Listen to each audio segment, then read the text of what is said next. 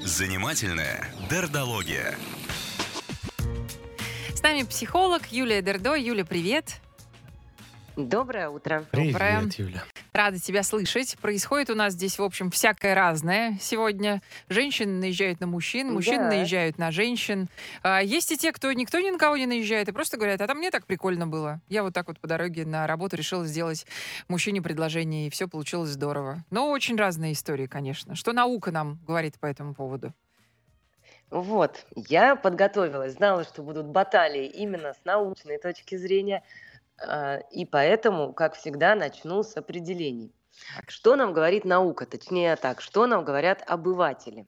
И обыватели, которые наезжают на женщин, говорят о том, что ну какой же это кошмар. Ну так же нельзя, правильно, угадала я, хоть и- и не слышала ваших баталий. Ну, а, таких мнений, честно сказать, было мало, но больше, знаешь, вот такого а, мужички говорят, да мне и так было нормально. Ну вот потом она предложила, ну и ладно. Ну и женились. Три раза соглашался. Да, одному нашему слушателю три раза женщина делала. Ну, разные женщины делали три раза предложение, представляешь? Боже, какой завидный мужчина. Да. Я бы посмотрела. Есть у вас фотография Нет. аватарки? Я бы взглянула. Хорошо. А хотя вообще есть. Так, посмотрю сейчас. Почему- Да, вот, надо обратить внимание. Почему, а, ну, так скажем, народная мудрость говорит, что так нельзя? Ну, потому что как будто бы женщины нарушают в этом месте мужской инстинкт охотника и как-то действуют поперек природы. И вот это первое, что бы мне хотелось развеять, я даже выписала определение инстинкта, что инстинкт – это совокупность врожденных потребностей и программ по их удовлетворению. Так, так. То есть у нас предполагается, что у мужчины есть потребность э, ну, в женщине, да, или там в размножении, или в другом человеке. Вот здесь мы, наверное, можем согласиться, и что единственная программа по ее удовлетворению – это программа завоевать, значит, захватить женщину, а иначе все как-то не очень. И вот здесь мне бы уже хотелось поспорить, что, собственно, этот единственный аргумент, почему так делать не стоит, ну, он очень нелогичен, потому что мы все знаем, что любой инстинкт, как программа по удовлетворению потребностей, он, вот эта потребность, она обуславливается определенным способом. Сейчас объясню по-русски, чтобы всем было понятно. Все, у кого есть котики, ну, Поднимите или руки. Выйдите Да, из зала. собачки, вы с этим сталкивались, что у вашего животного есть инстинкт, э, который заставляет его идти к миске и есть. И если вы, например, начинали с детства кормить кота каким-нибудь влажным кормом, то эта потребность обуславливалась вот этими консервами. Ваш котик берет и, и ест эти консервы. Алло. Да, мы с тобой, Ну, мы вместе с, странно. с тобой и Хорошо. котиком, да, все Вот. хорошо. Котик ест эти консервы. А потом в год вам какой-нибудь ветеринар говорит, вы что, у него же зубы там в камнях, ему нужен срочно сухой корм или какие-нибудь палочки и так далее. Вот кто-нибудь пробовал поменять коту корм? Ну, собачки пробовал. По-разному. Не сразу проходит. ела, Да. попозже начала. Некоторые начинают попозже, некоторые худеют до истощения, Да. а есть те животные, которые вообще не могут перестроиться. Да, все так. Но при этом у нас есть животные. О чем нам это говорит? Что инстинкт поесть, вот сам инстинкт, эта потребность гораздо слабее, чем вот эта связка к, к способу, к влажному корму.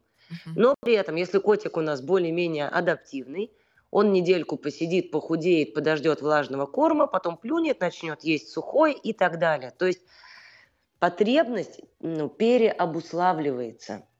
То же самое и с людьми.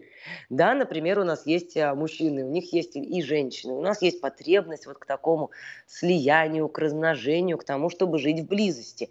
И долгое время нашей культурой было обусловлено так, что нас кормили влажным кормом. То есть было принято, что мужчина проявляет инициативу. Это было единственное правильное решение, которое ну, действительно было обусловлено социальными, а, природными, там, разными явлениями. Культура меняется, и сейчас нам предлагается другой корм. Есть те, кто очень трудно на это перестраивается, говорит, ой, нет, это вообще против природы, я на это не пойду. И есть те, которые говорят, о, как здорово, хорошо, что сейчас так. Так лучше ждать девушки-то или все-таки действовать? Тоже вопрос Для важный. чего? Ну, Лучше для ш- чего? Чтобы для нее, наверное, конечно. Чтобы что Для достичь неё- цели. достичь Для цели. нее лучше действовать сто процентов. Я очень поддерживаю вот эту культуру, как культуру свободы женщин. Когда женщина может позволить себе действовать, подойти познакомиться с понравившимся мужчиной, вот они сидят в кафе, раньше как предписывалось, что женщина должна, вспоминаем старый фильм а, «В угол на нос на предмет», коситься по треугольнику, может быть, незаметно показывать ножки, может быть, откидывать волосы и ждать э, внимания мужчины. В этом огромное количество несвободы и невозможность выбрать понравившегося партнера. Угу. По большому счету мужчина мог выбрать любую женщину, а женщина всегда могла выбирать только из тех, кто уже выбрал ее. Это сужает, я согласна. Это сильно сужает и, и сильно, как следствие, сужает возможности и повышает уровень страха, что действительно этих мужчин нет, что меня никто не выберет, что нужно обладать какой-то вот этой сверх магнетичной хищностью какой-то, как-то кого-то соблазнить. И в целом уровень такой женской закомплексованности и сексуальности, он рождается из этой культуры, что я ограничена в выборе. Я могу выбирать только тех, кто меня заметил. Юля, но все-таки знакомство не равно приглашению к замужеству. Ну, первое знакомство нет, а второе, третье, может быть. А, я думаю, что это просто следующие шаги того же самого. Когда мы же прекрасно понимаем, что вот здесь, когда я сижу и жду, я в гораздо больше страхе и напряжении, и в гораздо меньше уверенности в себе, чем когда я могу подойти и сказать, а, мужчина, я привлекательна, вы чертовски привлекательны, и к чему терять время?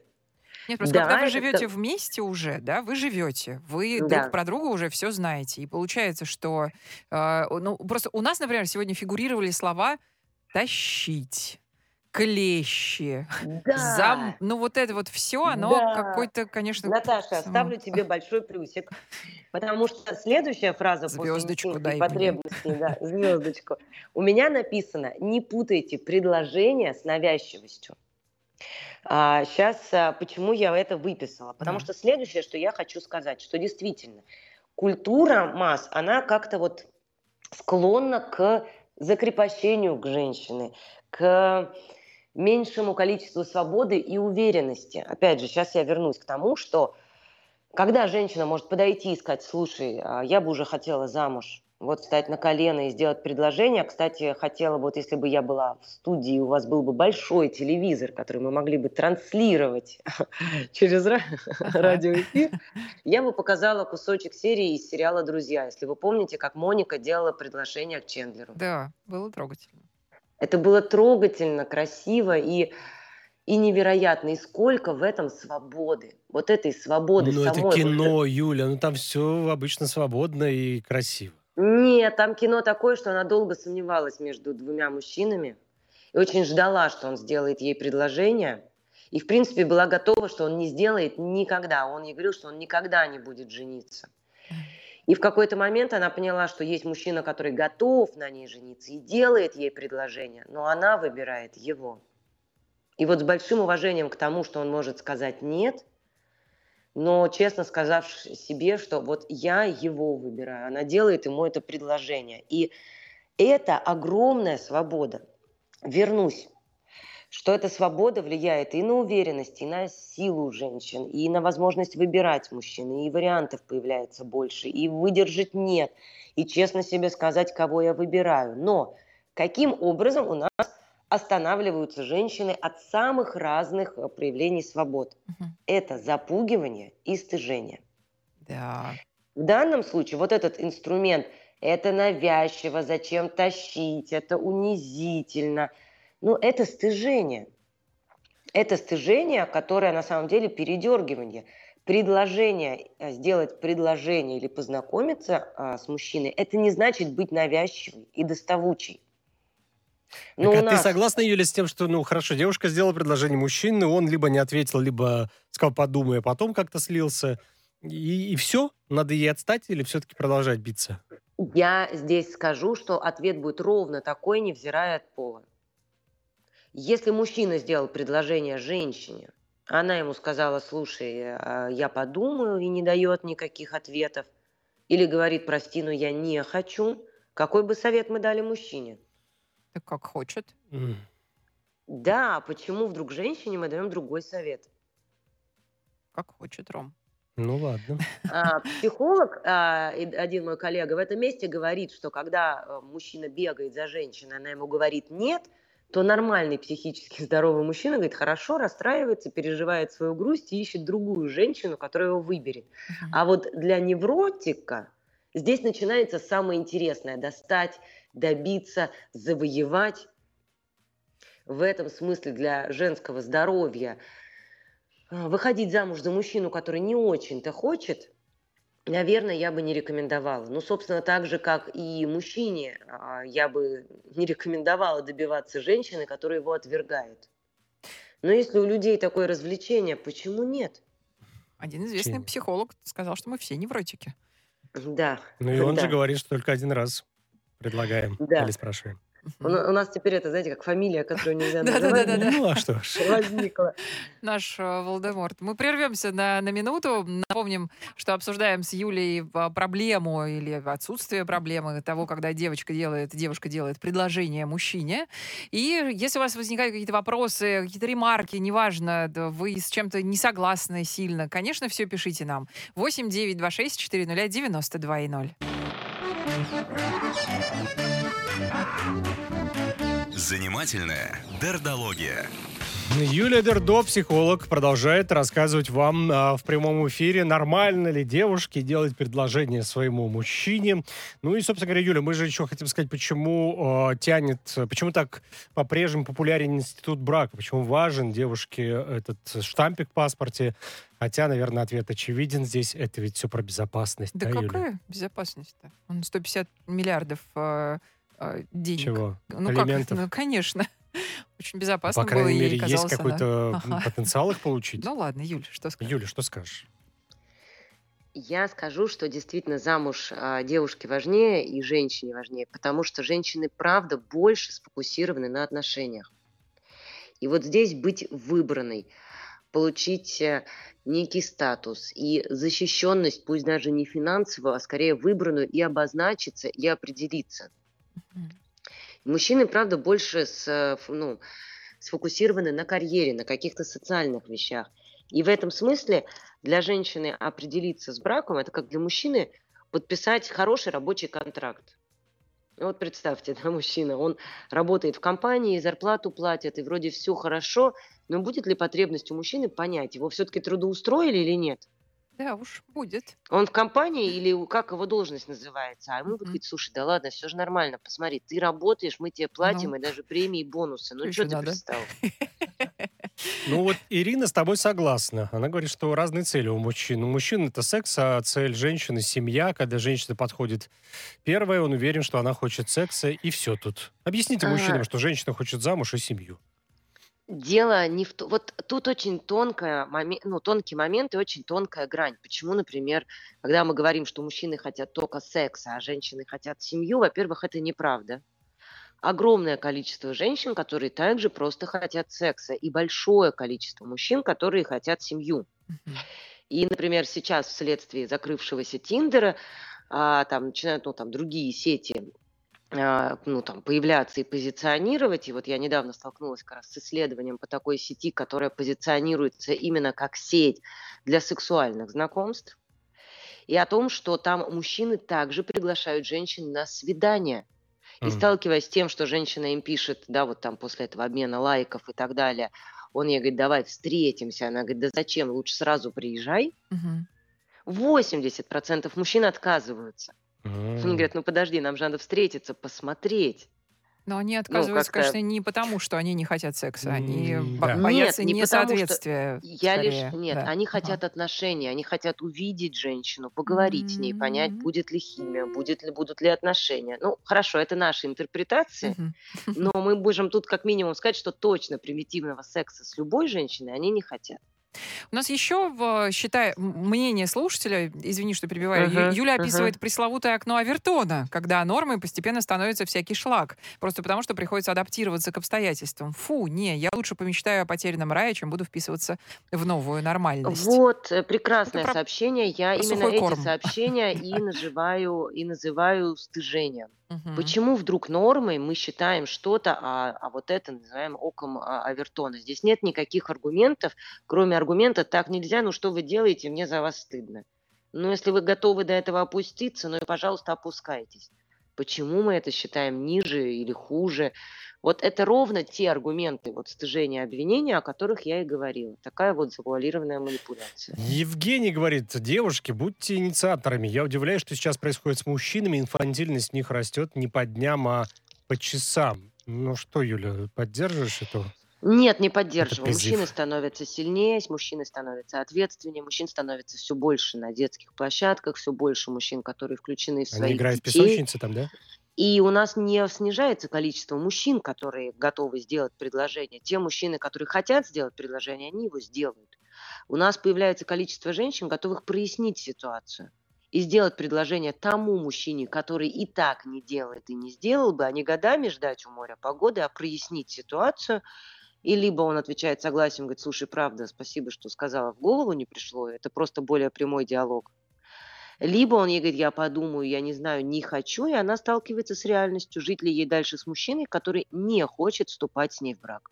А мне кажется, у нас э, может мужчина среднестатистически сказать «не хочу» женщине, когда они прожили вместе какое-то время, и когда она вот так вот уже прямым Но они же говорят, сказала. я не хочу, это все формальность. Mm-hmm. Ну, то есть он, конечно, как-то оправдается. Он скажет, зачем нам это государству доказывать, я не хочу. Но я вернусь все-таки к, да. к чему я говорила, о том, что мужчины хотят а, только как бы секса, а женщины вот хотят замуж. Есть этот перекос, где мужчина рассматривается как объект для достижения цели. Да. Они не делают предложения и не хотят жениться, потому что их в отношениях не видят. Это такое вот тоже женское нездоровье, где мне не важно, какой ты, лишь бы давай скорее кольцо и маме открытку послать.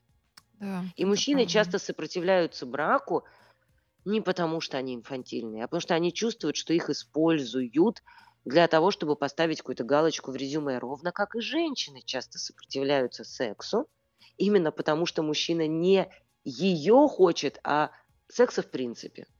И она также чувствует себя использованной. И вот это тоже ну, некоторая грань, на которую мы не можем не обращать внимания правда.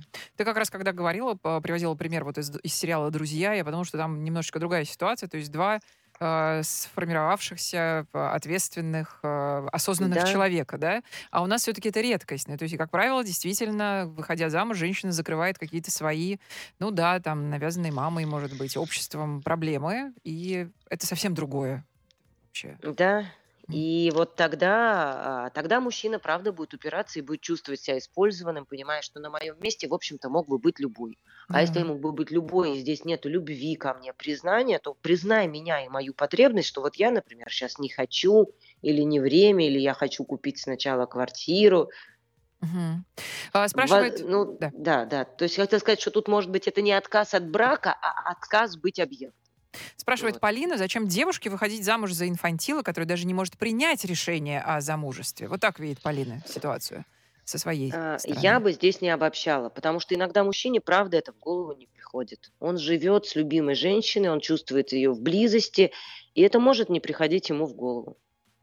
И какой-то простой разговор о том, что, дорогой, ты знаешь, я бы очень хотела замуж, чтобы ты сделал мне предложение.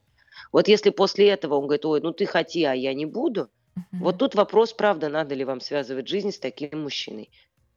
Но обидеться мужчина на мужчину за то, что он не догадался о ваших желаниях и назвать его инфантилом, не самый лучший способ строить отношения. Я все-таки не очень понимаю, ну то есть что значит не догадался?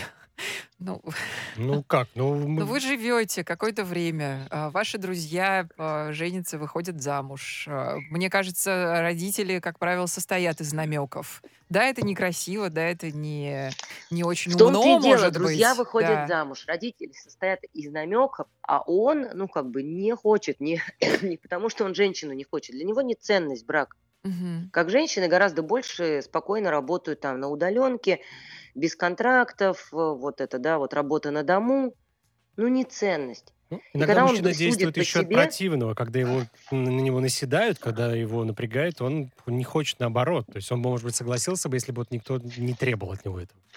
И когда он судит по себе, и думает, господи, на меня все давят, а мы и так нормально вот. живем.